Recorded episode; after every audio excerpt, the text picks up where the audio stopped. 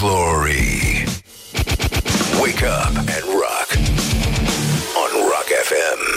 Bonjurică, bonjurică, uite că s-a făcut la loc vineri și ne bucurăm foarte tare. Nu întâmplător, astăzi este Ziua Internațională a Maimuțelor, așa că le spunem la mulți ani tuturor celor care au evoluat suficient cât să înjure și să-și facă cruce în același timp.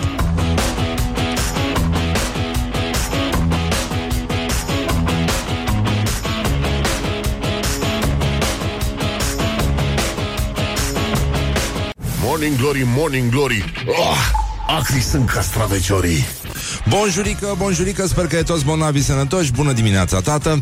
Sper că toată lumea a petrecut cu bine săptămâna asta, astfel încât să culegem roadele astăzi, când s-a făcut la loc vineri, și putem să stăm ca proastele iarăși pe DN1 și în general grupați în jurul molurilor, de unde, nu e așa, trebuie să târâm înapoi în vizuină tone de ajutoare, de... să organizăm mișcarea asta de rezistență, de sărbători, în care ne închidem în casă cu cantități uriașe de mâncare și încercăm să și supraviețuim acestui belșug. De fapt, asta este lupta omului modern, nu mai este lupta pentru supraviețuire, ci lupta pentru supraviețuire într-un cadru îmbelșugat. Dar mai sunt 17 zile din 2018. Astăzi facem pomenirea pătimirii Sfinților Mucenici Tirți, Lev Chie și Calinic, și mai facem pomenirea Sfinților Mucenic Filimon, Apolonie, Arian și cei dinpreună cu ei. Acum mai avem și comemorări istorice. Sigur, ne gândim în fiecare zi la frații noștri, la colegii noștri, cum spunea Valeriu Zgonea, Mihai Viteazu și, de ce nu, Ștefan cel Mare. Eu mă simt mai coleg cu Dimitrie Cantemir, dar hai să lăsăm vrăjeala. Ne gândim la fratele nostru care ne urează în fiecare zi, nouă celor care iubim, nu-i așa, muzica rock, Ozzy bună, Ozzy Osbourne, care în această sfântă zi din 2013 a ajuns împreună cu Kelly, cu fica sa, number one în UK cu Changes, un remake după un single din 72 de la Black Sabbath, și a fost prima piesă de după un tandem pe care l-a făcut Sinatra împreună cu Nancy. Deci tandem din ăsta, tată-fică, cum ar veni. Aiurea, ce să spun, de parcă asta contează în ziua de azi. Oameni să fim. Și uite cum sunt și colegii noștri de la Școala Ajutătoare de Presă, colegii noștri mai de ajutorați, nu-i așa, de la Școala Ajutătoare de Presă. Să ne uităm puțin la ce au făcut ei, pentru că se și muncește în țara asta. S-au făcut și greșeli, dar au fost și unele excepționale în țara asta. Școala Ajutătoare de Presă.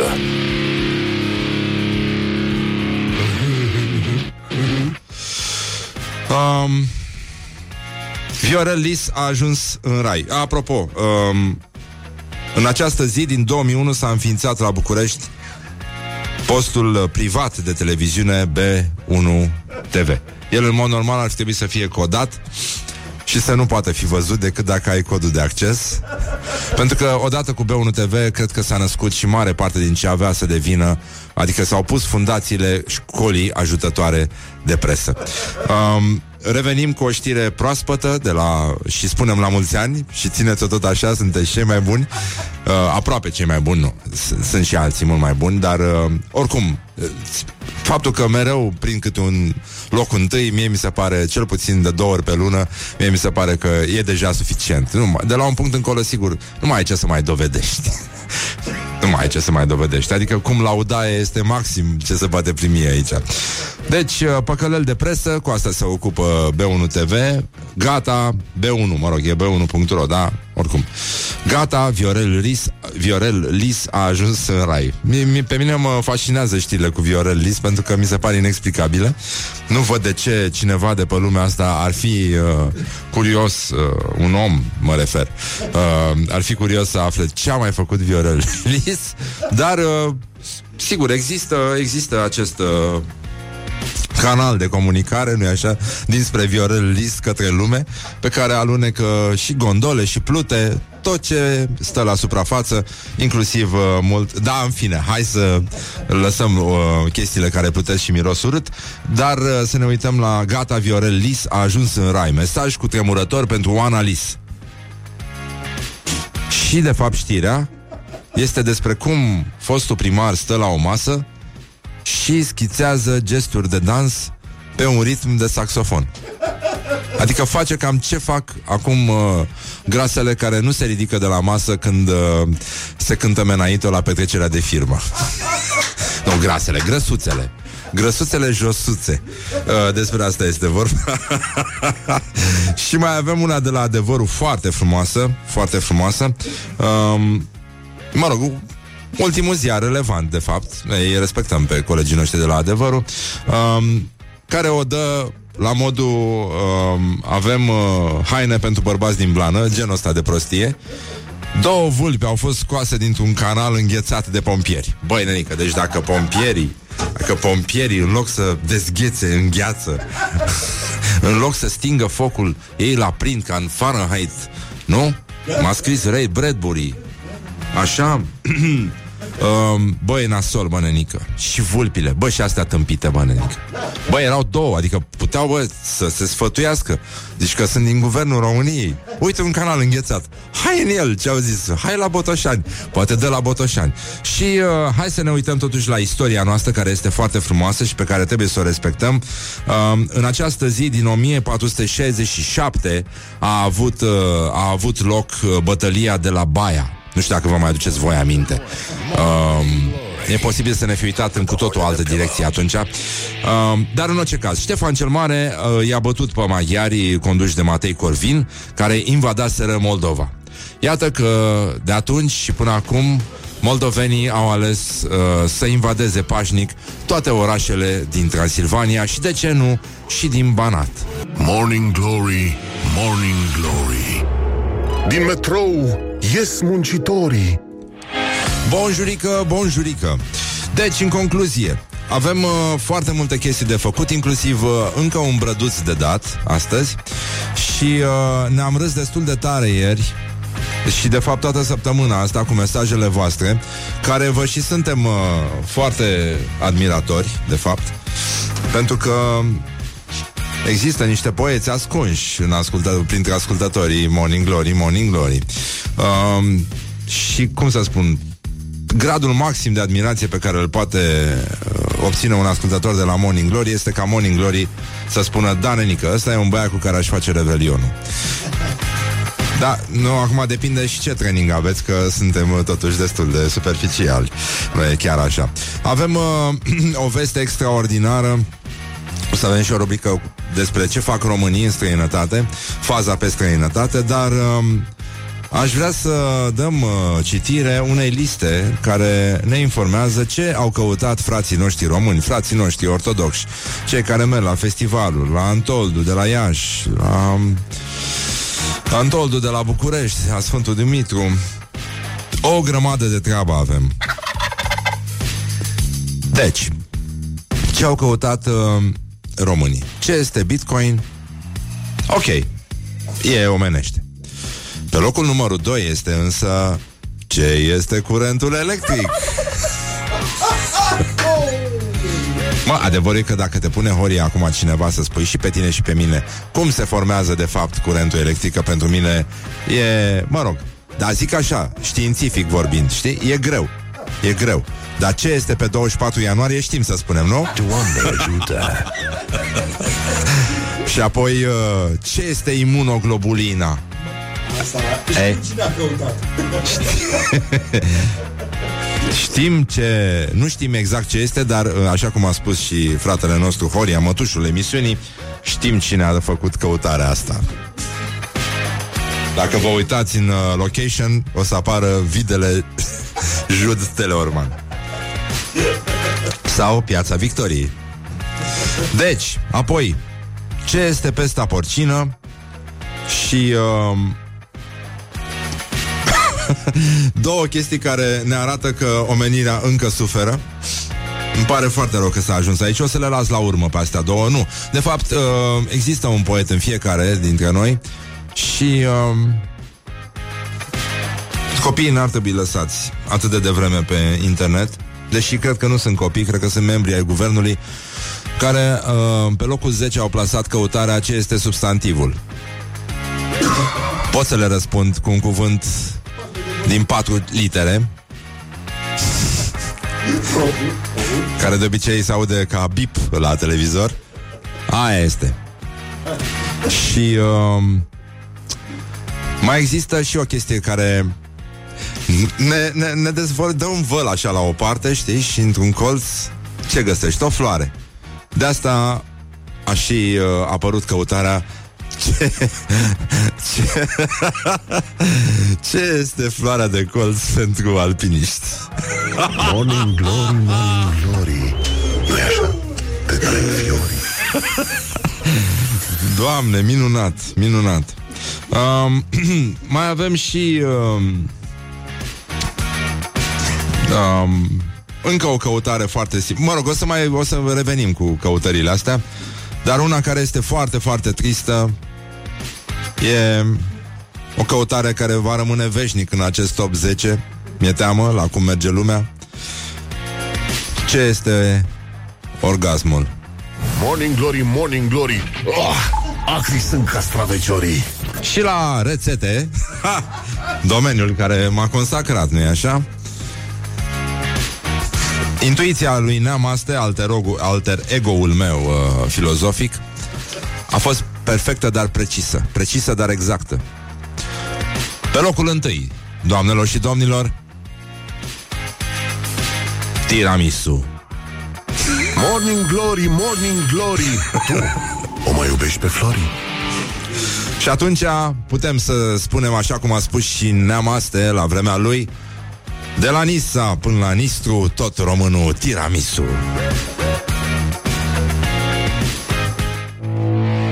Put the hand and wake up. This is Morning Glory at Rock FM. Morning Glory, Morning Glory, dați-mi înapoi, dihori. Așa, bun, rime tâmpită găsim, dar ascultători ca voi mai greu. Și ieri la concursul cu Brăduți am lucrat un pic pe rima anumită Muncitorii. Și aș vrea să ascultați, concursul îl facem puțin mai târziu. Aș vrea doar să auziți cam ce bezmetici ascultă Morning Glory, Morning Glory, printre ei fiind și foarte mulți copii pe care noi încurajăm să țină sus munca bună. Sunt foarte talentați, e păcat să renunțe, ne bucurăm foarte mult, suntem foarte liniștiți. Deja, cum să zic, e ca și cum am fi făcut revelionul împreună de mai multe ori. Morning Glory întreabă, cetățenii răspunde. Deci, în concluzie, avem o nouă zi. S-a făcut la loc joi, vine Bradu pe la noi. Deci Morning Glory e de ieri asta, glory, da? Să stați liniștiți. Să vă dăm și azi brăzișorii. Până acum ne-am distrat foarte tare. Aia cu lacul Morii a fost cum a fost. Ieri am bricolat pe cartofiorii, am făcut rime cu cartofiorii. Rima de astăzi este Muncitorii, pentru că avem un mare respect pentru clasa muncitoare. Se și știe. Noi muncim ca animalele aici. Doamne ajută! Morning glory, morning glory, sparg semințe muncitorii. Morning glory, morning glory, i-am atât toți muncitorii. Morning glory, morning glory, bețevani-s muncitorii. Morning glory, morning glory, leneși este muncitorii. Morning glory, morning glory, copiceii superiorii. Morning glory, morning glory, musacavor muncitorii. Morning glory, morning glory, stau pe spate muncitorii. Morning glory, morning glory, bea prosecco muncitorii. Corect. Morning glory, morning glory, relaxație muncitorii.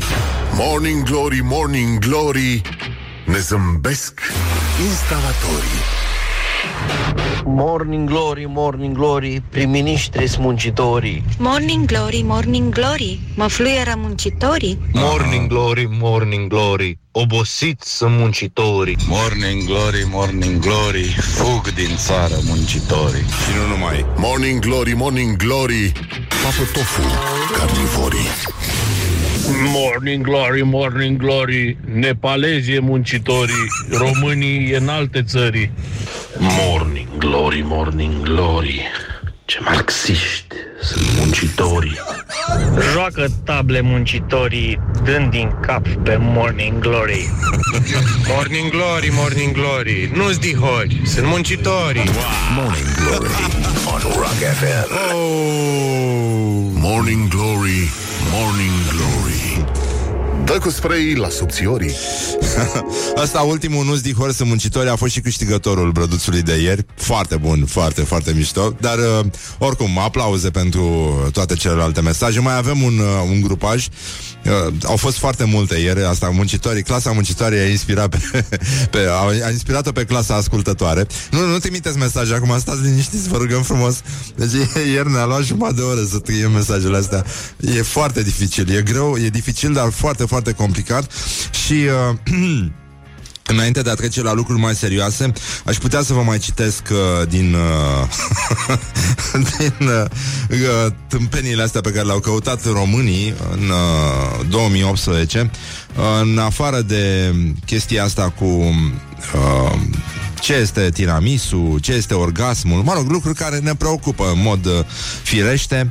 Mai avem și rezultate bacalaureat, rezultate evaluare națională, Simona Halep, calendar ortodox și o chestie foarte enigmatică, picnic. Cuvânt.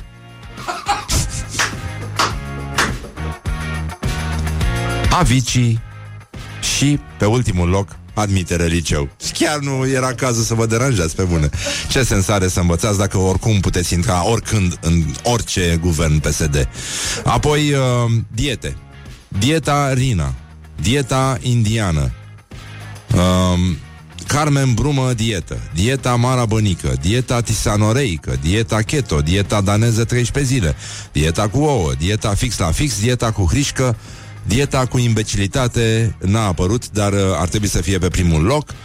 Și ca să vedeți că românul este cât se poate de globalizat în momentul ăsta. Deci după tiramisu, de la Nisa până la Nistru, tot românul tiramisu, avem guacamole, carbonara. Sigur, românii participă la această dezbatere internațională dacă este corect să facem carbonara cu smântână sau fără smântână. Carbonara oricum e o rețetă recentă, ca și bagheta franceză. Oricum, carbonara e puțin mai veche decât bagheta franceză, dar una peste alta nu sunt atât de vechi și nici zaibărul nu este. E din aceeași categorie cu zaibărul, deși zaibărul e cel mai vechi dintre mizeriile astea. Socată, rețetă tradițională, mămăligă, rețetă. Băi, suntem o nație ajunsă la capătul puterilor. Suntem sfârșiți dacă am ajuns să căutăm pe internet mămăligă, rețetă. Și nu în ultimul rând, iată că parastasul acestei nații se apropie, pentru că pe locul 7 în topul căutărilor este cu olivă rețetă. Mi se pare îngrozitor. Îngrozitor ce s-a întâmplat. Și mai există o căutare care este Black Friday. Și eu mi-aduc aminte de dragul meu Robinson Crusoe, care în ultimele clipe mi-a spus șoptit la ureche, stând noi acolo pe insula iubirii, mi-a spus: Răzvane, Black Friday e pleonazm. Morning glory, morning glory, se prăjește cartofiorii.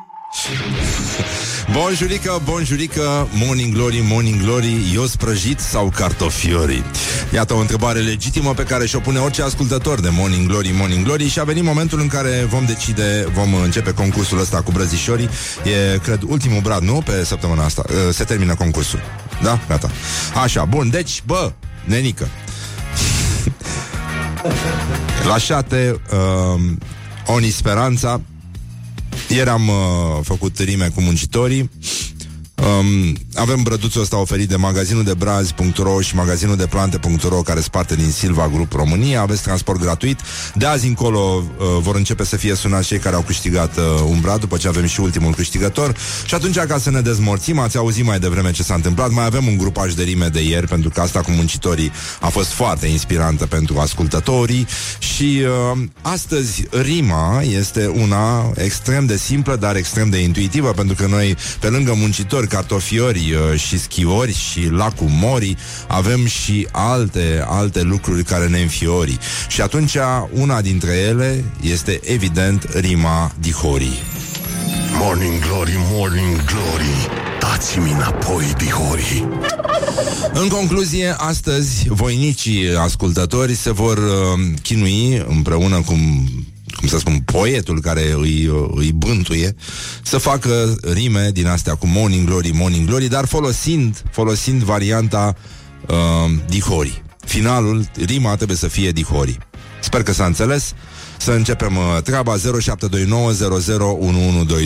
Ne trimiteți mesaje audio dacă puteți, dacă nu merg și alea scrise, nu e nicio problemă, dar le preferăm pe alea audio pentru că ne râdem puțin mai tare. Te-a venit un mesaj, cu durere în suflet am să îi dau drumul. Ia să vedem. Morning Glory, Morning Glory, stăm în tramvaiul 41 ca dihorii. Mă rog, nu cred că e adevărat. Nu cred că e o problemă care ține de tramvaiul 41. Ia, încă unul. Hai să vedem ce se mai întâmplă aici. Morning Glory, Morning Glory, în parlament sunt doar dihorii. Da, ok, merge. Da, nu e, se Morning poate Glory, și... Morning Glory, muncitorii scad dihorii. Mă, de ce învățați, mă, copiii de mici la prostii? Pe bune. Deci cum să spune ei așa ceva despre muncitorii? Dar nu e... Nu e deloc frumos. Bun, vă lăsăm să rimați cât puteți. Noi ne întoarcem imediat. Încercăm să ținem sus munca bună. Și am și o dezmințire foarte, foarte importantă. Nu este adevărat că elevii britanici sunt obligați să poarte fuste de genul neutru. Good morning, good morning, morning glory. Don't put the horn in the pillow. Ascultăm o piesă de la Oasis, Let There Be Love, și așteptăm mesajele voastre în continuare. 0729001122. Trimiteți mesaje audio cu rima dihorii. Morning Glory, Morning Glory, un rechin și dințișorii. Bonjurică, bonjurică la Morning Glory, Morning Glory. Vă pupă realizatorii. Bă, nenică, deci iar a explodat WhatsApp-ul ăsta. E nenorocire, o să mai stăm să mai ascultăm, că avem 400.000 de mesaje. Iată un mesaj, ca să vedeți în ce hal sunt ascultătorii Morning Glory, Morning Glory. Morning Glory, Morning Glory, ah, ce ți-aș popa dihorii. Doamne Sfinte, Iisuse Hristoase și Măicuța Domnului. Bă, nenică, a nebunit ascultătorii. Bun, avem foarte multe mesaje simpatice. Revenim imediat să alegem totuși un câștigător. Avem vreo două care ne-au plăcut, dar mai avem vreo 400.000 de ascultat. Deci să ne orientăm puțin către ce fac românii, pentru că și asta este foarte important. Ce fac românii? Și de fapt mai degrabă către orientări și tendinți. Orientări și tendinți. Sau școala... Nu, hai să rămânem aici. Orientări și tendinți. Topul ciudățenilor căutate de români pe EMAG în 2018. Băi, e nenorocire. A existat o categorie făcută de EMAG pentru cel mai nefericit typo, adică o greșeală de ortografie. Cum se aude, așa se scrie, sau știu exact ce caut. 390 de milioane de căutări au fost în 2018 pe EMAG, cu 67% mai multe decât anul trecut. Dovadă că s-au rectificat foarte multe sate neajutorate și lumea a intrat pe internet, evident, din toaleta aflată în fundul curții. Deci,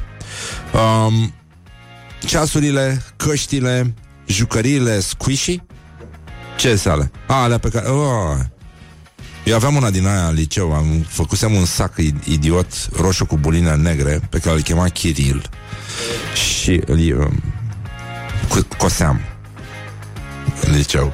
Îmi modificam pantalonii, mi strâmtam. Da, eram foarte bun. Eu mi modificam și mama mi desfăcea. Pentru că nu-i tăiam, știi? Doar le modificam în gustimea. Da, jos, păi normal.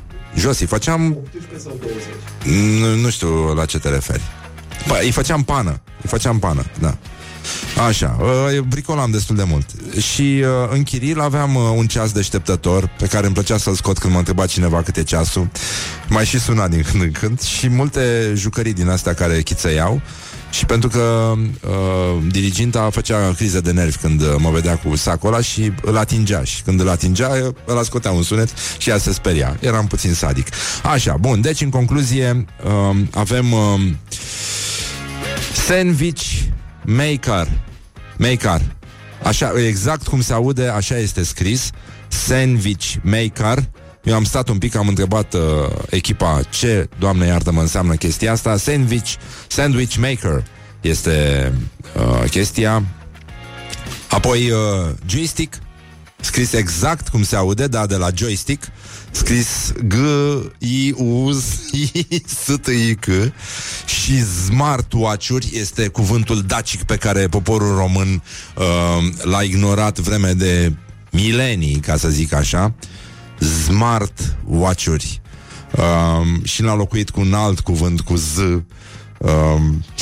pe care îl folosește des în intersecții și nu numai. Și Giaca Senza. Ar fi trebuit să scrie ceas copii, ceas scris cu C-I-A-S. Și zaluzele, încă un cuvânt dacic care ne arată că suntem aici de 3.000, de 4.000, de oricâte mii de ani. Mai avem și mașina a făcut bani falși hârtie A4. A4? Băi, calicule, bă, nu te mai satură Dumnezeu de print. Măi, acumulator de căruță. Și o întrebare pe care și noi băi, de fapt nici nu mai avem curaj, mă. Nu mai avem curaj să venim în fața noastră.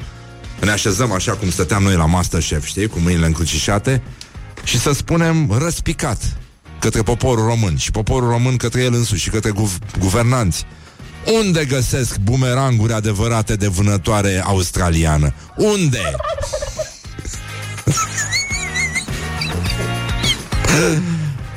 Vai de capul meu.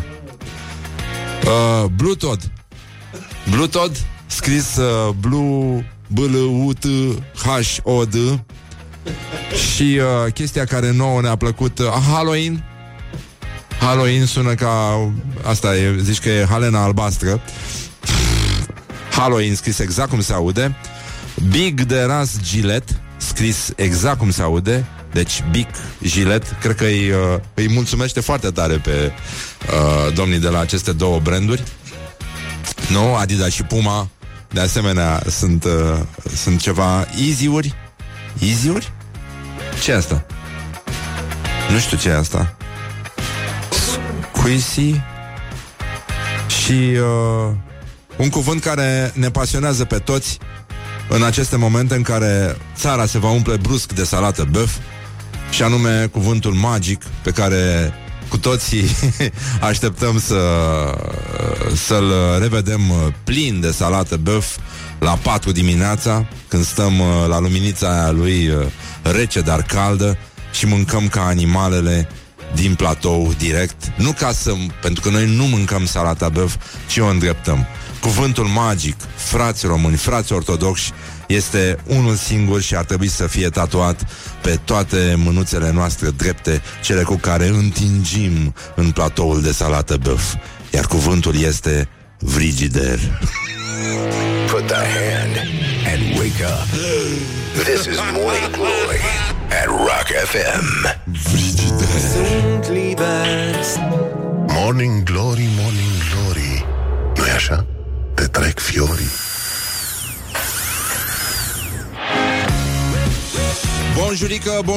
Bonjurică la Morning Glory, Morning Glory. Până una alta, uite că am revenit, am ascultat o parte din cele 400.000 de mesaje pe care le-am primit și am ajuns la concluzii foarte bune, cum ar fi, de exemplu, uite, un mesaj care ne-a plăcut foarte mult, dar nu este cel câștigător. Morning Glory, Morning Glory, calului zic de ori.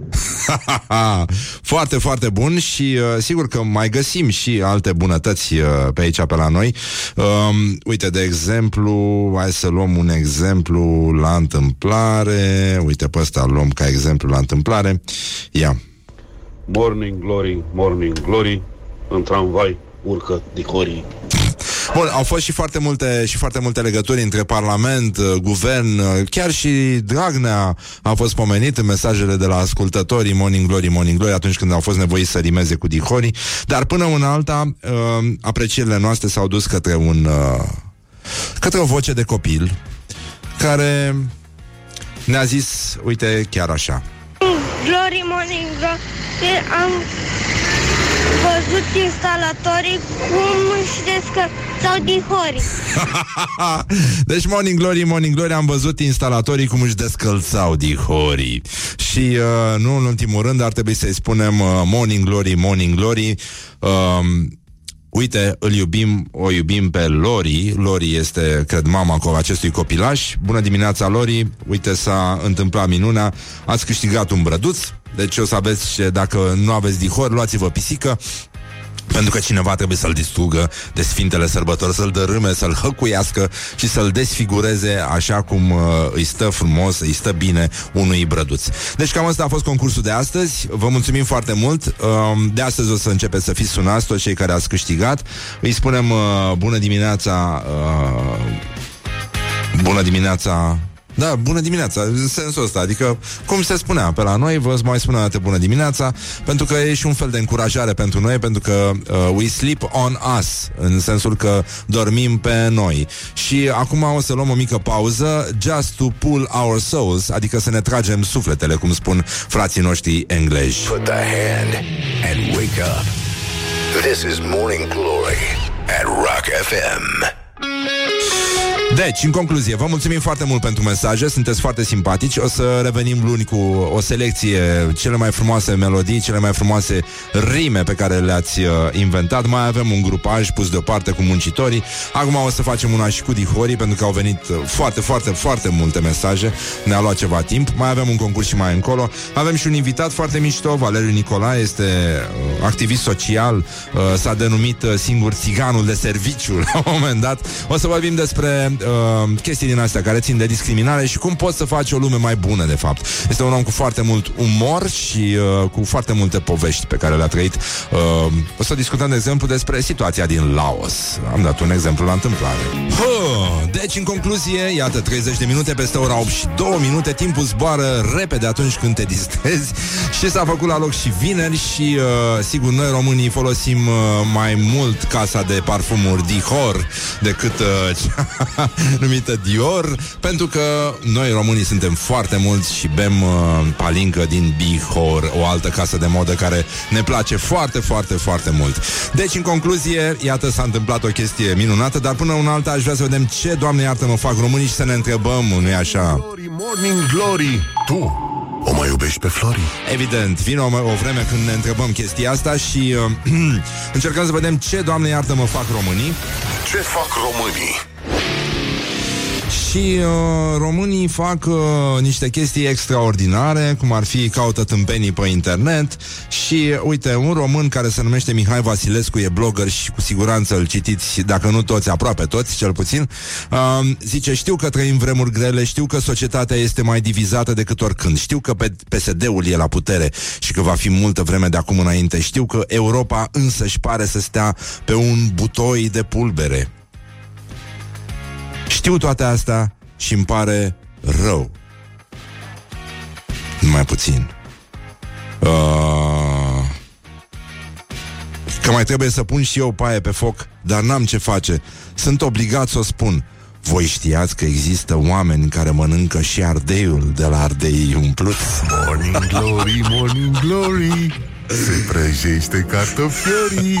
Uite, dragă Mihai, nu știu dacă asculți acum, dar tuturor celor care dau la o parte ardeiul, așa cum am făcut și eu, de fapt nu dădeam la o parte ardeiul, mâncam doar pulpa ardeiului, pentru că de obicei coaja mi se părea puțin cam prea amară, mai ales la ardei ăștia albi, mă rog, gălbiori, să zicem, nu la cei roșii, dar nu-i așa?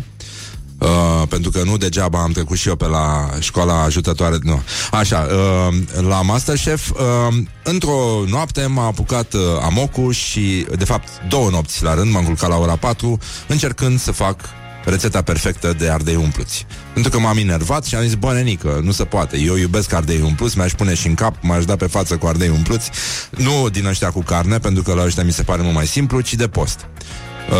Și am muncit ca un animal la ardeia, dar până la urmă mi-au ieșit. Adică mi-au ieșit prima dată, au fost buni, dar nu atât de buni cum voiam eu. Și am mai muncit o noapte.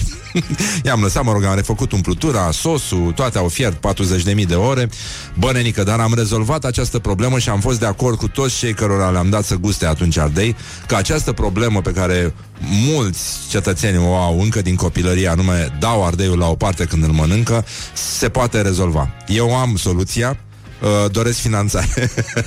Am și un perpetuum mobile. Dacă doriți să mă ajutați și pe mine, putem discuta și despre chestia asta. Dar avem probleme foarte, foarte mari.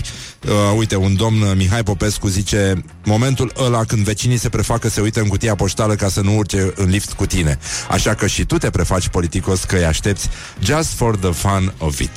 Foarte drăguț, lumea este mai bună de sărbători, după cum se vede, și aș vrea să vorbim un pic despre meciul declarațiilor de astăzi, care este... fascinant, dar imnotizant. Se luptă două doamne ale politicii românești.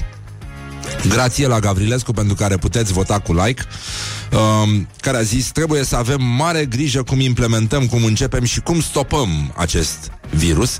Da, înainte de a stopa, el trebuie implementat, e adevărat, iar el a fost implementat în unele creiere încă de la naștere. Ele sunt virusate total și votăm cu love pentru Viorica Dăncilă, care a zis așa: totul se petrece pe pagina noastră de Facebook, puteți să ne dați și follow pe Instagram, suntem Morning Glory cu Exarhu, puteți să-mi dați și mie, sunt Răzvan Exarhu, follow pe Instagram în cazul în care nu v-a dus capul până acum. Până acum, cele care au trebuit să părăsească guvernul în urma unui conflict cu premierul sunt aproape toate femei. Și, bineînțeles, cele care nu sunt, vor deveni. Nu? Păi da, n-ai cum. Păi se poate?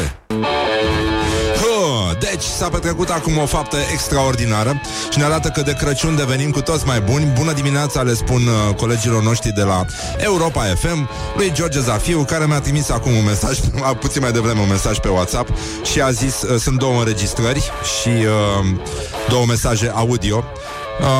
Și zice George: Morning Glory, Morning Glory, ne scriu your ascultătorii.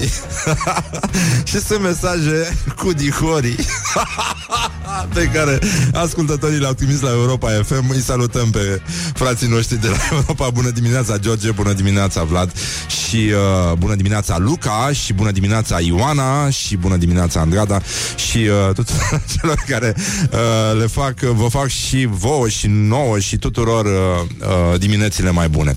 Deci cam aici s-a ajuns, ăsta este efectul Morning Glory. Încet, încet Morning Glory se va transmite parțial, nu total, doar la Rock FM se transmite total și la alte radiouri. Mi se pare minunat. Uite,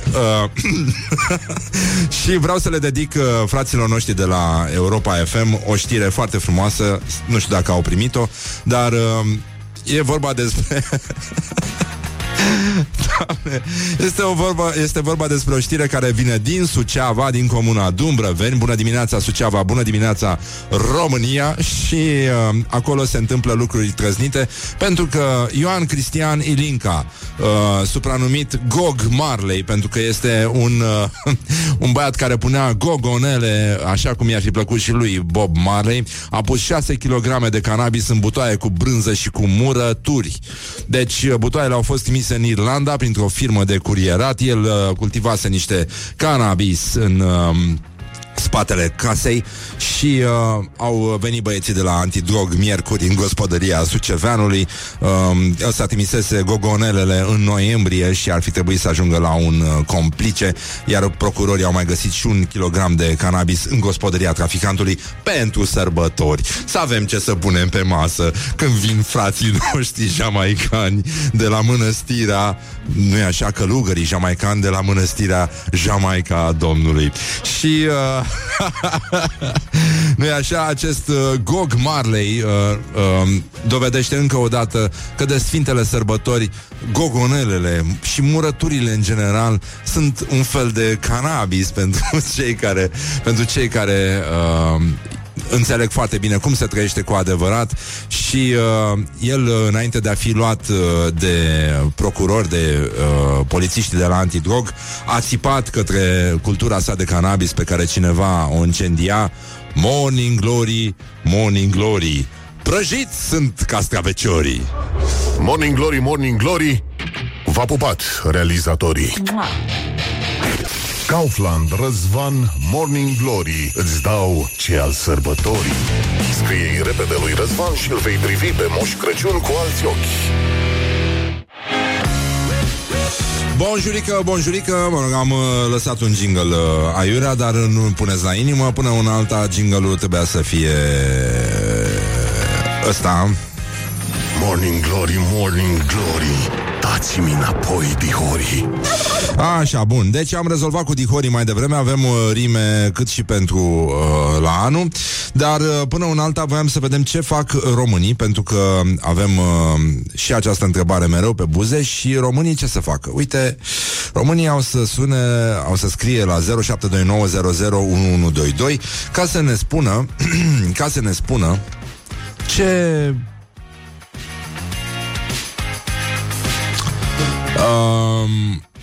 ce rețetă de Crăciun, specială de Crăciun, i-ar cere lui Jamie Oliver dacă ar putea să petreacă o oră în bucătărie cu el? Ce simt ei că nu stăpânesc? Nu știm să facem pui, nu știm să facem curcan, nu știm să facem nimic. Am avut și dinozauri foarte mici, de fapt. Nu suntem buni de nimic, pe bune. Suntem în ultimul hal. A? Salată băf. Eu, să știi că în inima mea se petrece o scindare acum. Dar, în fine, hai să vă spunem despre ce e vorba. Știți că aveți de câștigat două mixere din asta, din colecția de Jamie Oliver, unde găsiți și tacâmuri și electrocasnice. Aveți 84% reducere dacă adunați punctele astea bonus când intrați la Mega Image. Și, nu în ultimul rând, în toată luna decembrie, cardul Mastercard, dacă folosiți un card de la Mastercard, vi se dublează punctele bonus pe care le puteți folosi atunci când vreți să cumpărați produse de la Jamie Oliver. Dar sunt foarte mișto, folosesc și eu două dintre ele, sunt foarte, foarte, foarte bine și, măi, pufuleți, pe bune. Uite, cineva e răutăcios, o rețetă de Crăciun de-a lui Gordon Ramsay, cum face, să-mi arate cum face Vita la cuptor Bloody Mary. Ce asta, mă? Bloody Mary. Nu prea e bine Bloody Mary. Borș rusesc. Asta e bun, dar nu e așa de acru cum vă imaginați voi. Nu, e dulce. E bun. Eu aș cere o rețetă de gvas, dacă vrei. Deși a apărut cartea, mai ții minte când a venit prietena noastră de peste Prut, Angela Brașoveanu? Băi, cartea aia, Doamne, ce e în ea. Și te învață să faci gvas, tot felul de lucrușoare din astea. Și sunt magazinele astea cu produse din Rusia și Moldova, care au niște lucruri foarte bune, niște pești foarte interesanți, și chiar și gvas am văzut că au, vax proaspăt, și un chefir foarte bun fac ei. Și maioneză bună, Horia, să știi, o secundă pe limbă, o viață pe șolduri. Știu că ți-ai pus puloverul ăla de... Da. Deci, ce ați cere lui Jamie Oliver să vă învețe să gătiți pentru Sfânta Noapte de Crăciun? Asta este întrebarea de astăzi. Scrieți la 0729001122 și totul se va rezolva îndată. Revenim imediat cu câștigătorul. Până una alta ar trebui să încercăm să come together un pic, nu? N-am mai ascultat de mult Beatles. Yes. Da? A? Come together. Morning glory, morning glory, nu mai vă bătesc ca chiorii. Deci, lumea vrea... da, sigur că da. Latkeș, am revenit cu concursul ăsta de la Mega, să vedem ce i-ar cere frații noștri români lui Jamie Oliver să îi învețe să gătească pentru masa de Crăciun. O salată băf tradițională, latkeș, nu știu cum se pronunță chestia asta, un fel de chifteluțe din cartofi, foarte mișto sunt, sărățele ca la Botoșani, gomboți, mă rog, asta nu e ok. Mai e rețeta aia de vită și, nu în ultimul rând, rață pe varză, a scris o ascultătoare, fripturică, răducanul de Yorkshire, borș de urzici, mă rog, și gvas vrea cineva, dar mie mi-a plăcut mesajul unei domnișoare, doamne, Irina Barbu se numește ea, și a vrut să o învețe Jamie Oliver să prepare un eggnog ca la mama lui Jamie Oliver acasă.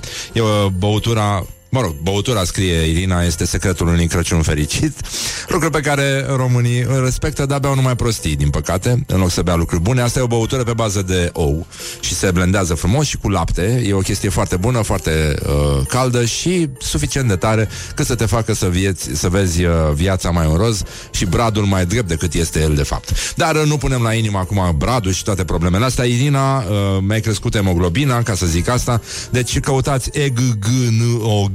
E o băutură foarte bună. Dacă n-ați băut-o, găsiți pe, sigur, pe net o rețetă de Doamne ajută. Deci, Irina, ai câștigat un set de mixere din asta de la Mega Image, marca Jamie Oliver, și o să poți să mixezi cel puțin ca David Guetta, dacă nu chiar ca Armin. Put the hand and wake up. This is Morning Glory at Rock FM. Și până vin știrile, adică destul de recent, ca să zic așa, ascultăm și o piesă pe care i-ați văzut de curând anul ăsta pe la festivaluri în România. O piesă foarte mișto, Always Where I Need To Be. Morning Glory, Morning Glory, zboară jos astăzi dihorii. Deci, în concluzie, am revenit la Morning Glory, Morning Glory, până una alta. Deci, s-a terminat concursul cu Jamie Oliver. Mai încercăm săptămâna viitoare. Și a câștigat o doamnă serioasă, o ascultătoare de Morning Glory, Bărănică. Deci, a zis că vrea eggnog. Eggnog e ceva foarte, foarte, foarte bun. Dar, nu în ultimul rând, Morning Glory, Morning Glory, aș vrea să vorbim un pic, până când stăm de vorbă cu invitatul nostru, despre celebra noastră rubrică Gloriosul Zilei. Gloriosul Zilei. Oh. Mulțumim foarte mult. Așa, bun. Deci, Gloriosul Zilei, astăzi hai să examinăm situația din teren. Dan Puric de fapt, hai să-i spun bună dimineața lui Valeriu Nicolae, că dacă tot e în picioare aici. Bună dimineața. Bună dimineața, așa. Valeriu a fost puțin răcit. O să te rog să stai mai în fața microfonului și cumva mai aproape de el, așa. Ok, așa bun. Bine? Da, bună dimineața, bine ai venit. Am primit niște biscuiți de la tine, niște da. Cookies. Tradiționalele cookies de la daci. Ce-i cu ele? De unde sunt? Păi noi le facem înainte de Crăciun. În general dăm la prieteni cookies. Deci foarte mișto. O rețetă tradițională de cookies din Ferentari? Da. Cookies din Ferentari. Intri pe alea Livezilor, pe stânga, sunt rețete de cookies. Bun, o să vedeți cu ce se ocupă Valeriu Nicolae. Sigur că o să vi se pară imposibil, dar e chiar foarte posibil. Dar până atunci, Valeriu, pentru că tu ai și călătorit, dar ai și stat pe aici, ai început să înțelegi cam care-i treaba.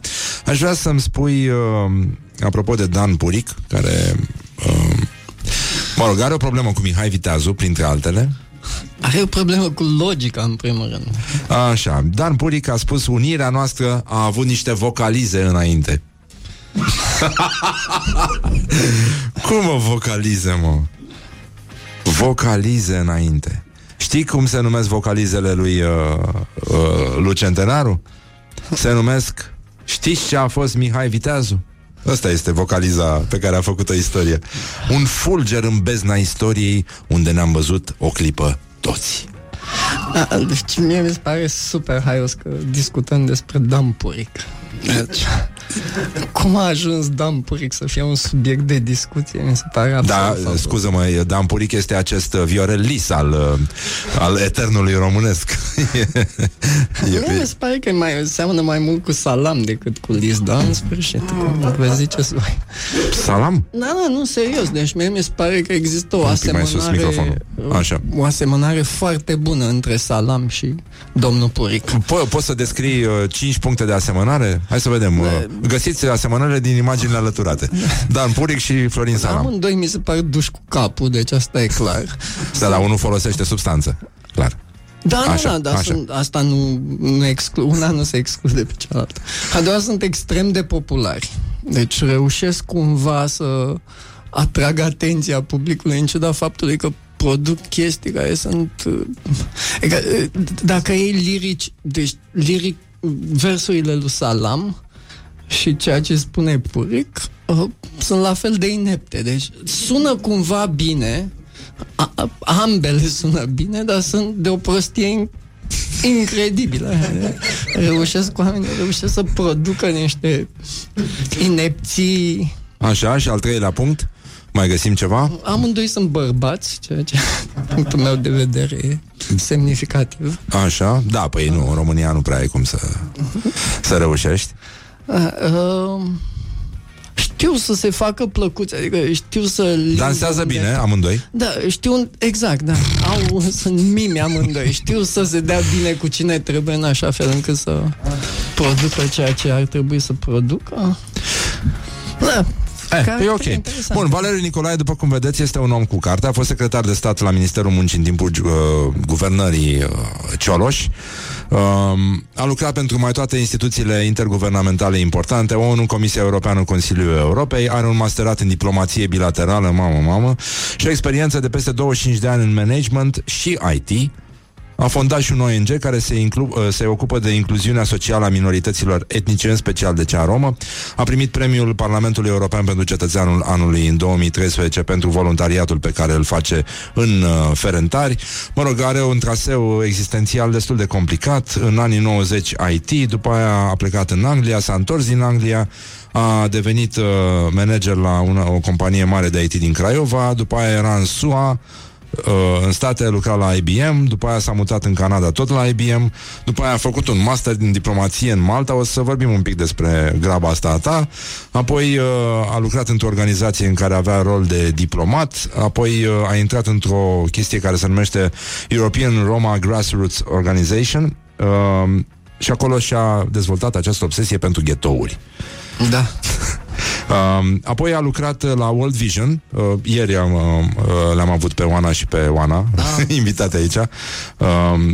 Și a fost director regional de advocacy pentru 14 țări.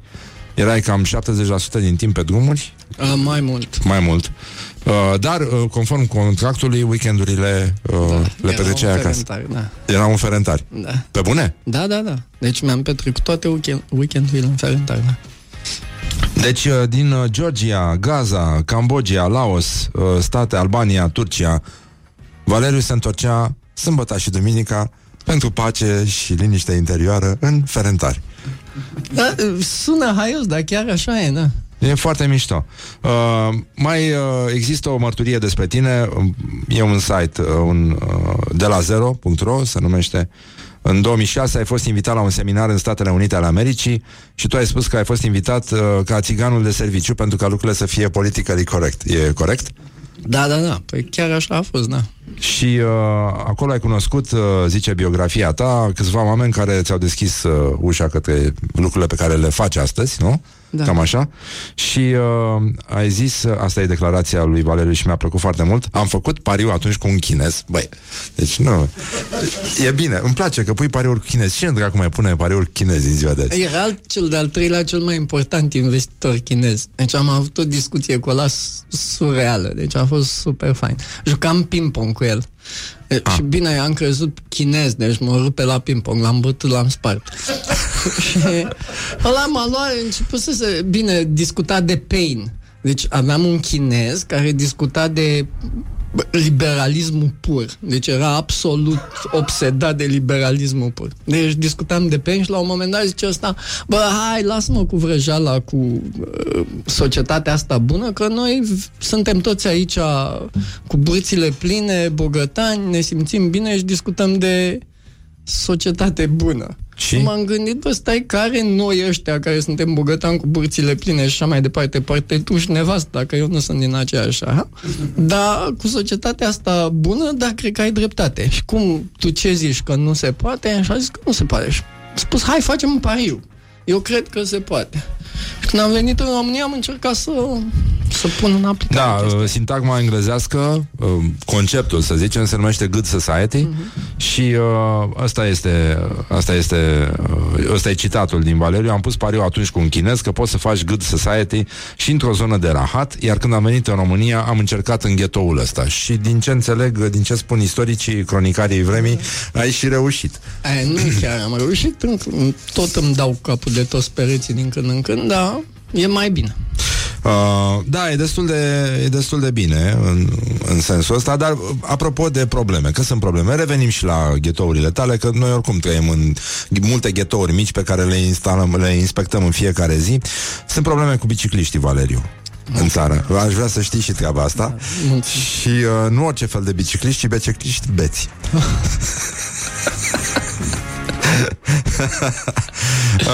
Și șeful direcției rutiere din cadrul Poliției Române a punctat un pic pe tema bețivilor care merg cu bicicleta la sat. Deci un alt ghetto extrem de extins pe teritoriul României, satul românesc. Dacă a băut, nu trebuie să se suie pe bicicletă. Accidentele cu bicicliștii sunt pe locul 4 la nivel național, este o problemă în toată țara. Acolo este clar că se simte nevoie de educație în mediul rural, de conștientizare, s-au aplicat sancțiuni în teritoriu, dar el, asta îmi place, tot se suie pe bicicletă. Deci ce facem? Facem un studiu, acțiuni în mediul rural. Le-am dat în mediul rural veste reflectorizante să fie mai vizibil. Feedback-ul a fost pozitiv. Mai puțin de la Macron, care s-a speriat trecând prin România, văzând numai veste galbene. Atât, doar de acolo nu s-au primit feedback-uri pozitive. Îmi și imaginez așa coz de oameni dând feedback. Bețivani, știi, de la cârșma, frate, hai scrie feedback-ul pentru domnul. Era o cârciumă, o berărie veche în Brăila, pe vremea liceului meu, și în geam era o plăcuță pe care scria: cântatul și parcarea bicicletelor strict interzise. Deci problemele au început de mult, nu sunt de acum. Eu vin dintr-o familie cu un super record pe bețivăneală. Deci taică nu putea să fie campion mondial dacă s-ar fi organizat ceva de felul ăsta. Deci te simt la chestia asta. Și cu bicicleta? Da, sigur. Deci putea să bage, să fie bat pe orice. Deci pe... Roabă, bicicletă, ce nu înțeleg, domnii ăștia de la poliție, este că mi-am povestit mie un prieten că atunci când nu mai poți să stai bine în picioare, bicicleta devine un sprijin. Da, cred că tu ai ceva în comun cu tata. Da, corect, da. Eu am înțeles asta, am văzut foarte mulți oameni care practică această artă a echilibrului pe bicicletă. Este ultima formă de zen înainte de înainte de râsul lui Buddha, înainte de satori. Da. Așa, bun, ce se întâmplă în ghetto, așa pe scurt? De exemplu, acum faceți prăjiturele și câți copii sau cum integrezi lumea acolo? Aoleu. Sau zi ceva. Tranziția asta a fost cam brusc așa. Ce se întâmplă în ghetto? Păi partea care mă deranjează pe mine foarte tare e că lumea nu prea știe ce se întâmplă în ghetto, deși ghetto e la 2 km jumate de centru. Deci foarte multe droguri, o mizerie absolut incredibilă și o mizerie, nu numai mizerie fizică, și mizerie morală. Foarte multă prostituție, violență, și o violență greu de imaginat, și intervenții foarte rare și foarte oportuniste. Și eu sunt convins că putem să schimbăm ghetourile și că copiii au nevoie de mult mai mulți dintre noi pentru a avea o șansă. Ce facem noi? Noi ne ducem acolo în fiecare sâmbătă, în fiecare duminică și lucrăm copii. Facem teme. În momentul în care sala de sport era încă funcțională. Deci au avut o sală de sport care un an de zile nu a funcționat. Nu au făcut nimic în ea. Nu s-a mișcat nimic. Deci nimic. Un an de zile sala aia de sport a stat închisă. O sală de sport care ar fi folosită foarte deștept. Copiii sunt nebuniți după sport. Și acum, duminicile facem teme. Facem teme cu undeva între 60-70 de copii care vin voluntari în fiecare duminică pentru 2 ore, 2 ore jumate să facă teme. Dacă mai îmi spune cineva copiii nu vor să învețe, o să mă împușc. Asta înseamnă că educatorii nu știu să găsească motivele, nu știu să găsească stimulentele pentru copii. Și copiii ăștia vin în fiecare duminică și fac teme și încet copii care nu recunoșteau nici măcar numărul 1 au început să citească. Am câteva povești fabuloase. Am reușit să salvăm câțiva copii care altfel ar fi murit. Deci am o poveste cu Rebecca. Ne-am descoperit că Rebecca are o gaură în inimă. Și când am descoperit că are gaură în inimă, mi s-a spus rapid că o să moară. După aceea ni s-a spus, stai că s-ar putea să mai dureze vreo 2 ani. Am fost la ștrand cu copii și brusc a venit rău. După aceea am început să folosim absolut toate pilele pe care le aveam ca să putem să operăm. Am operat-o, i-au scos inima, i-au cusut-o, i-au pus inima înapoi, i-au dat drumul la inimă și după aceea am avut o tipă absolut senzațională care ne-a dat 3 săptămâni de recuperare și s-a recuperat într-o clinică care e cea mai bună clinică de recuperare cardio din București și fata e bine. Ce o fată care altfel ar fi murit. Ce vârstă are? Acum are 13 ani. Și când s-a întâmplat chestia? Acum, în vară. Bine, toată lumea a zis, bă, ești nebun, de cum naiba să faci chestia aia? Încă n-ai permis, că îți trebuie semnături de nu știu, dacă aș fi luat toate semnăturile care mi-ar fi trebuit, ar fi murit de 10 ori fata. Și... Deci e bună și corupția asta mică de la noi, cum ar veni. Genul ăsta de... Nu, am glumit. Erau ghilimele, da. Trebuie să ne mișcăm, că altfel mare cine așa. Adică să depășești inerția sistemului și rigiditatea lui. Foarte mulți oameni care vin și ne ajută. Deci... Uite, vedeți că se poate și așa. Revenim cu Valeriu. Foarte mișto povestea. Bun, mai avem din astea, presupun că da, ai tolba plină, cum se spune pe la noi, pe la mass media. Deci revenim imediat cu Valeriu, cu încă o poveste. De fapt, hai că trecem direct în publicitate, ca să nu pierdem vremea, și ascultăm după aia o piesă vocal-instrumentală. Bun, revenim imediat la Morning Glory. Vă pupăm dulce pe ceacre și pe cookies. Put the hand and wake up. This is Morning Glory at Rock FM. Morning Glory, Morning Glory, Bambi atacă vânătorii. Am revenit la Morning Glory, Morning Glory, bonjurică, bonjurică. Din nou, adică din nou, ce zic, încă o dată stăm de vorbă cu Valeriu Nicolae și vorbim despre ghetourile în care lumina, intențiile bune nu prea pătund, decât pe alocuri. Așa, tu lucrezi cu niște copii, adică tu împreună cu câți sunteți în grupă? Să am întrebat pe Valeriu dacă are nevoie să primească bani, ajutoare, să facem un call to action pe post și mi-a zis, na. Ia mai zice, mi-a zis mie mai devreme. Bine, noi avem o politică așa, destul de ciudată. Stai, pentru cei care au deschis mai târziu mijloacele de informare în masă, numite Morning Glory, care se transmite evident pe fax, așa cum se făcea și pe vremea dacilor, Valeriu Nicolae, printre altele, mă rog, pe lângă foarte multe lucruri pe care le face, în weekenduri se ocupă de salvarea unor copii din Ferentari, din zona Ferentari, face temele cu ei, îi ajută să iasă din... genul ăsta de condamnare socială la care sunt expuși, unii dintre ei chiar de la naștere, pe lângă faptul că sunt au în spate și o condamnare morală, pentru că nu e așa, sunt inferentari și ei sunt diferiți de noi ceilalți, și împreună cu foarte mulți voluntari îi ajută pe acești copii să își facă temele. Bun, și acum să trecem la grupul tău de acțiune. Bine, deci noi spunem în felul următor: dacă vreți să ne ajutați, trebuie întâi să vedeți ceea ce facem. Dacă nu vedeți ceea ce facem, nu prea ne interesează ajutorul dumneavoastră. E important ca lumea să priceapă ceea ce se întâmplă acolo. E mult mai important asta decât orice altceva. Și cum presupun că toți cei care fac acum parte din acest grup, de câte persoane? Cât sunteți? În momentul de față suntem peste 300 de oameni. Și printre ei ce fel de oameni se află? Toate felurile, de la unii dintre cei mai buni doctori din România până la psihologi, ingineri, oameni care au propriile afaceri, bancheri, o grămadă de bancheri.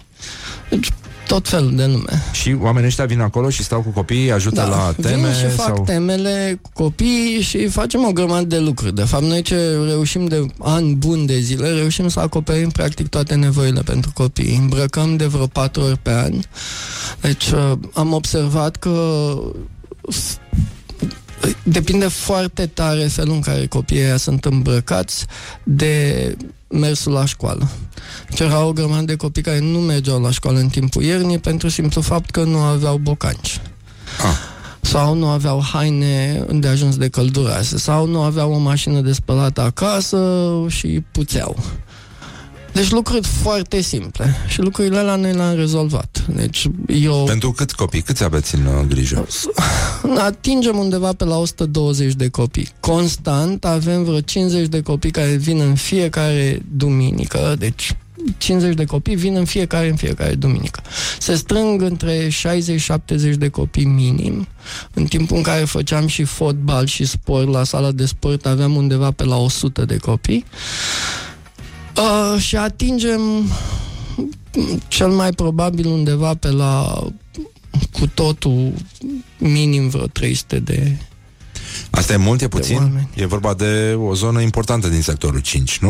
Nu știu dacă e mult sau e puțin. Eu mă gândesc ce pot eu să fac. Eu sunt sătul de oamenii care se plâng, băi, nu fac, ăla nu face, ălălalt nu face. Eu încerc să fac ce pot eu să fac. Și mai e și chestia asta că toți vrem să salvăm lumea și trebuie să gândim mai global, mai măreț, așa, da, mai majestuos. Da, și de asta mă plictisesc. Da, și mie mi se pare una din cele mai mari ipocrizii, mai ales gesturile făcute la distanță. De asta mi-a plăcut ce ai spus, că nu avem nevoie de ajutorul vostru dacă nu veniți să vedeți ce facem și după aia vedem dacă, da, dacă și cu ce ne puteți. Da, mi se pare că e mult circ. Deci eu văd mult circ în momentul de față, mai ales în zona asta de ajutor. Deci pretindem că se întâmplă lucruri absolut senzaționale și facem campanii de ăștia care sunt emoționale, plătim niște oameni care sunt pricepuți la vin de bine și brusc facem rost de o tonă de bani. Când te uiți, bă, la ce-ți folosesc banii, te doare mintea. Nu mă interesează felul ăsta de activități. Dar nu te obosește povestea asta? Totuși e weekendul tău, cum ar veni. Dar nu mi-am întrebat asta, nu?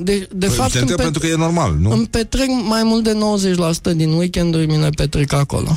Și în ciuda faptului că lumea se așteaptă că ar trebui să fie obosit, mi se pare că îmi câștig energia tot timpul ducându-mă acolo. Deci mă simt în fiecare duminică mult, mult mai bine decât m-am simțit în timpul săptămânii, întâlnindu-mă cu oameni care îi respect, care mă inspiră, care fac treburi absolut senzaționale și lucrând cu copiii. Și chestia asta, să vezi copiii aia care se simt super satisfăcuți că au un scor de 100% la un test de matematică și că au mâncat bine, îmi dă mai multă satisfacție decât orice altceva. Și mai mult, cum spuneam, mai multă energie. Ce vârstă au copiii? Ce acoperiți? De la bebeluși, deci acoperim nevoi și pentru bebeluși, dar copiii care vin la școală... Ăștia vin cu părinții, nu? Iaduc părinții. Da. Și voi le-ați convins părinții? Părinții au fost reticenți? Foarte reticenți, da. Deci mi-am spart capul. Părinții, bine, marea majoritate nu ar trebui să fie părinți. Deci sunt copii care au copii. Dar asta e. Am priceput. E o zonă dificilă și dacă nu vii să vezi ce acolo, e foarte greu de înțeles. Și lumea îmi spune tot felul. Deci, de exemplu, mai pun poze cu gunoi. Îmi spune lumea, bă, dar bun, faci atâta treabă, copiii nu sunt în stare să adune gunoaie. Și pe aia le spun, voi ați aduna gunoaie de felul ăla, încă sunt o grămadă de siringi. Nu copiii mei aruncă gunoaie. Gunoaiele ele sunt aruncate de tot felul de oameni care sunt însevrași, drogași și așa mai departe. Voi ați face lucrul ăsta? Nu l-ar face, dar vrea ca copiii cu care lucrez eu să-l fac. Deci avem niște pretenții așa exagerate întotdeauna de la oricine altcineva în afara noastră. Da, Răzvan Exarhu, autorul Minor, are o vorbă care mie îmi place foarte mult. Toți greșim, dar mai ales ceilalți. Da, da, da. Pe genul ăsta. Deci copiii au vârste destul de variate, mergând până la clasa 8-a? Sau da, da, până la clasa 8-a. Și acum, deci sunt foarte fericit, încă zdrobitoarea majoritatea celor de-a 8-a nu mai renunță când termină clasa 8. Adică mergi și la liceu? Merg la liceu, da. Ceea ce pentru mine e fabulos, da. Și de cât timp faceți treaba asta? Sunt acolo de vreo 10 ani, mai mult de 10 ani, de fapt. Deci i-ai dus pe unii destul de mult. Da. Dar am dat-o în bară în toate felurile posibile. Deci am fost un idiot în toate felurile. Deci am încercat... Care e cea mai mare gafă pe care... Adică, nu știu, momentul tău de glorie e inversă, să zicem. Bine, m-am dus prima oară când m-am dus acolo, m-am dus și am încercat să convin copiii că ar trebui să facem teme împreună. Și țin minte, Zână și cu Bobo, care acum au crescut, au început să arunce în mine cu gunoi. Și mi-au spus, bine, în țigănește, mi-au spus că-s dilo, că-s țăcănit. Asta m-am gândit, bă, vorbești țigănește? Dreptate, da. Așa. Deci a fost mai pe, da. Mai pe direct, așa. Da, ei... Sunt ghetto, e o lume frumoasă, așa, interesantă în fel. Bun, greșel că prima oară am dus, am văzut că aveau, deci era un apartament în care stau 3 copii și lumea în jurul lor se drogau, nu aveau nimic și am început să dotez apartamentul ăla, încă m-am simțit super vinovat, eu aveam de toate și copiii aia trăiau. Bineînțeles, au vândut a doua zi tot ce am dotat eu, s-au dus băieții și-au tras, am făcut o grămadă de oameni fericiți pentru 2-3 zile. Gafe, multe gafe. N-am înțeles importanța unei uși. Deci că dacă oamenii nu aveau o ușă care să închidă bine, normal că se fură tot. Deci, dacă sunt o mulțime de drogați pe scări. Și primul moment din ăsta care te-a făcut să simți că totul are sens, în ciuda lipsei de sens din jur. Cu totonel ăla mi s-a părut... de fapt ăsta mi s-a părut cel mai fain. Deci eram cel care a inspirat filmul? Da. Eram în mașină și eram în mașină cu 3 copii și la un moment dat unul dintre ei, unul blonduț, zice: bă, noi nu suntem țigani ca nenorociții aia. La care totonel zice: păi, da, domnul Valeriu e țigan.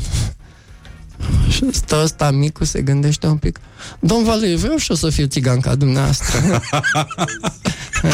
Vai, ce mișto, foarte, foarte frumos.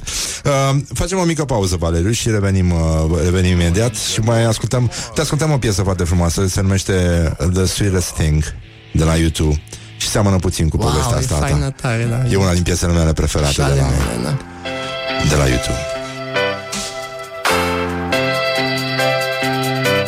Morning glory, morning glory, ciripesc privighetorii. Morning glory, morning glory, a revenit realizatorii și Valeriu Nicolae este aici. Am primit o grămadă de mesaje. În ciuda celor întâmplate, lumea te adoră. A zis cineva: bă, la ce CV ar trebui să aibă undeva spre 150-180 de ani. Nu știu dacă ăsta e chiar un compliment, că îmi schimb slujbele cam des, da. De fapt, treaba e am decis la 45 de ani că o să fac numai ceea ce vreau, nu o să mai fac nimic altceva. Și ăsta este unul dintre lucrurile care îți plac cel mai tare și pe care vrei să le faci. Bun, Valeriu are grijă de niște copii din Ferentari, îi ajută să fie îmbrăcați pentru fiecare anotimp, împreună cu un grup de oameni care îi stă alături și care a început să sprijine această inițiativă. Vezi chiar că și doamna Tivadar e printre ei. Da, Simona e super tare. E foarte mișto Simona, we love you. Acum Simona e în Spania, deci n-are treabă. Mănâncă acum calamari murați, cum mâncăm noi gogoșar la Suceava. Deci, așa, bun. Și pe Valeriu eu l-am mai citit din când în când și îmi place la nebunie cum scrie și mai ales îmi place că reușește să fie direct, fără să fie ofensiv și povestește niște lucruri care, în general, sunt cam nasoale, dar le face să fie foarte plăcute și umanizează, de fapt, o realitate destul de gri, apăsătoare, uneori sinistră, pentru că folosește bine autoironia, umorul, o formă de rezistență. Nu. Și ultimul text pe care l-am citit era unul despre de ce este totuși bine să trăiești în România și de ce se întâmplă și lucruri bune în România. Și avea niște argumente, începeai cu lucrurile pe care ni le spunem toți când ne întâlnim, adică uite buba mea, hai să ți-o arăt, arată-mi și tu buba ta, că asta e un schimb de bube, asta fac românii, da. În general când se văd, se plâng de câte cineva. Ori tu începeai, aveai o expozițiune pe tema asta, în care erau câteva dintre motivele care ne scot din zi de zi, dar și celelalte. Care ar fi? Mai ales că acum e o perioadă în care toată lumea o arde pe fonfleuri, suntem mai buni și lucrurile se opresc undeva pe 27 decembrie, pentru că trebuie să strângem bani, să ne luăm un training frumos pentru Revelion, ăla de seară cu spatele gol. Eu sunt super îndrăgostit de România. Deci mi se pare că suntem și haioși și... Deci suntem un amestec de toate. Și un amestec greu de găsit. Deci nu suntem deloc predictibili. România te surprinde în fiecare zi. Și faptul că suntem în stare să râdem de noi înșine mi se pare super bine. Cum privești tu toate clișeele astea pe care le lansează românii despre români, pentru că românii au o doză din asta masochistă, le place foarte mult să se autoflageleze și să spună lucruri urâte despre ei. Și invers. Și fie suntem extraordinari, fie suntem panarame. Deci suntem așa tot timpul în extreme. Ce îi spune unui tânăr român care urmează să învețe această lecție a etnocentrismului, dublată de lecția autoflagelării, autodisprețului, de fapt? În engleză, get a fucking grip. Hai să fim serioși un pic. Deci nu suntem nici cea mai minunată țară din lume, dar în mod sigur nu suntem foarte, foarte departe de a fi cea mai proastă. Suntem în nordul economic al lumii, suntem în primele 20% țări din lume. Situația în România s-a îmbunătățit fantastic în ultimii 20 de ani. Chiar spuneam că suntem printre românii care au trăit cel mai bine vreodată. Absolut. Pe teritoriul României. Deci n-am mai trăit așa bine niciodată. Deci... Nici măcar în perioada interbelică, când erau Mihai Sebastian, Mircea Eliade. Da. Bine că Mircea Sebastian și Eliade trăiau bine, asta e o altă discuție, dar în general oameni ca noi nu ar fi trăit prea bine în perioada interbelică. Trecând peste asta, ne-ai adus niște prăjiturele făcute de copiii de care... Nu, sunt făcute de mine, practic, Mie îmi place să fac chestii pentru prieteni. Și le-ai făcut, nu le-ai îndulcit cu zahăr, le-ai îndulcit cu curmale. Da. Și asta e o chestie foarte șmecheră. Bine, curmalele îngrașă de te sparg, adică e... Da, bine, eu v-am adus niște curmale care sunt un pic mai speciale. Mi-au fost prima oară introduse în altă țară, dar acum sunt aduse din Doha. Și treaba e că m-am trezit cu chestia asta. Unul dintre șeicii cu care am lucrat eu mi-a zis la un moment dat că să-mi dea o bomboană. Și era așa, îmi deschis-o și era curmală. Și mi s-a părut, uite, chestiile astea sunt chiar bune de bomboane. Și cum se numesc? Se numesc curmale princiare. Cred că asta ar fi cea mai bună traducere, da? Nu e rău, da. Da, sunt super bune. Sper să vă plac. Acum, și au și fibră, deci te îngrașă, dar te îngrașă cu fibră. Te îngrași de la fibre, nu de la altceva. Absolut. Dragă, parcă și de la aer mă îngrași, este extraordinar. De obicei se spune asta după ce ai mâncat jumătate de porc de Crăciun. Așa, mai există un... nu știu, hai să vedem. Ce spuneau ție părinții când erai mic? A maică mea? Da. Îmi zicea că întotdeauna, deci asta mi-a repetat-o la neștire, că nu există, nu se poate, există, nu vreau. Și mi-a tras-o cu asta continuu. Deci maică mea n-a acceptat niciodată să mă plâng de nimic. Deci dacă nu veneam și ziceam, bă, dar gura, muncește mai mult și o să fie bine. Un sunet care îți place foarte tare, pe care îl găsești irezistibil. Am o scufundare, mie îmi place să fac scufundare și am o scufundare la Ras Mohamad de fiecare dată. Când mă gândesc la ea, mă duc în altă lume. Și m-am scufundat și a venit un delfin foarte aproape de mine. Și a fost un sunet foarte ascuțit și care e pentru mine absolut fabulos. Un tic verbal ai? Am multe. Adopt din când în când câte unul, da. Ultimul, cel mai recent? Super. Mă rog, e pe pozitiv. Da.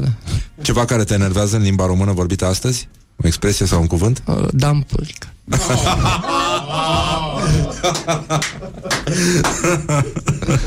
Bun, e bine. Și dacă mâine ar veni apocalipsa, ce ai mâncat la ultima masă, Valeriu Nicolae? Orice, nu știu. Nu sunt gurmand. Nu. Deci ce aș face, sigur, m-aș găti cu copii, deci asta. Orice ar vrea ei. Dacă punem, hai să vedem, între Dimineața pe răcoare și Changes, de la Ozzy, ce alege? Changes? Sau, hai să vedem, că mai e o piesă de la Ozzy în care... face un cover după Lennon și mie îmi place foarte mult chestia asta, In My Life, o știi? Da, e fabuloasă, da. Și mie îmi place. Vrei să o ascultăm pe asta la final? Da. Bun, atunci pe asta o facem. O să-l mai invităm pe Valeriu. Dacă vor oamenii să te găsească, unde, dacă vor să vină să vadă ce faceți, ca să... Școala 136 în fiecare duminică de la ora 10:45 până pe la 2:30 suntem acolo, sau avem un grup voluntarii din Ferentari pe Facebook. Acolo găsiți tot ce facem, cu o grămadă de liste și listuțe pe fiecare copil. Eu sunt absolut dezorganizat, așa că sunt extrem de fericit că am vreo 10-15 obsedați de organizare. Fac toată treaba asta. E minunat. Sunt fanul tău, dacă vrei un fan club. Eu sunt fanul tău, deci e bine. Bine, dacă nici noi, oamenii de valoare, nu ne admirăm. Absolut, da. Rămânem doar cu dampuric. Nu rămânem cu el. Gata, am învins. Mulțumim foarte mult că ai venit. Sărbătorii fericite și, mă rog, ne mai vedem. Bine, mulțumim mult. Vă pupăm dulce pe ceacre și ne auzim luni la o nouă întâlnire cu muzica voastră preferată, dragi prieteni ai rock-ului. În ordinea numerelor de pe tricou, Laura, Ioana, Horia, Mihai și Răzvan din regia tehnică de emisie. Vă pupă dulce pe ceacre, să petreceți frumos, să nu vă înghesuiți, să nu cumpărați mult, să nu aruncați mâncărică și, în general, să vă iubiți și să aveți grijă de voi și lăsați-o mai moale cu fonfleurile, pentru că nu ține. Pentru că morning glory, morning glory, cum a spus și poetul, toate e aleatorii. Morning Glory on Rock FM.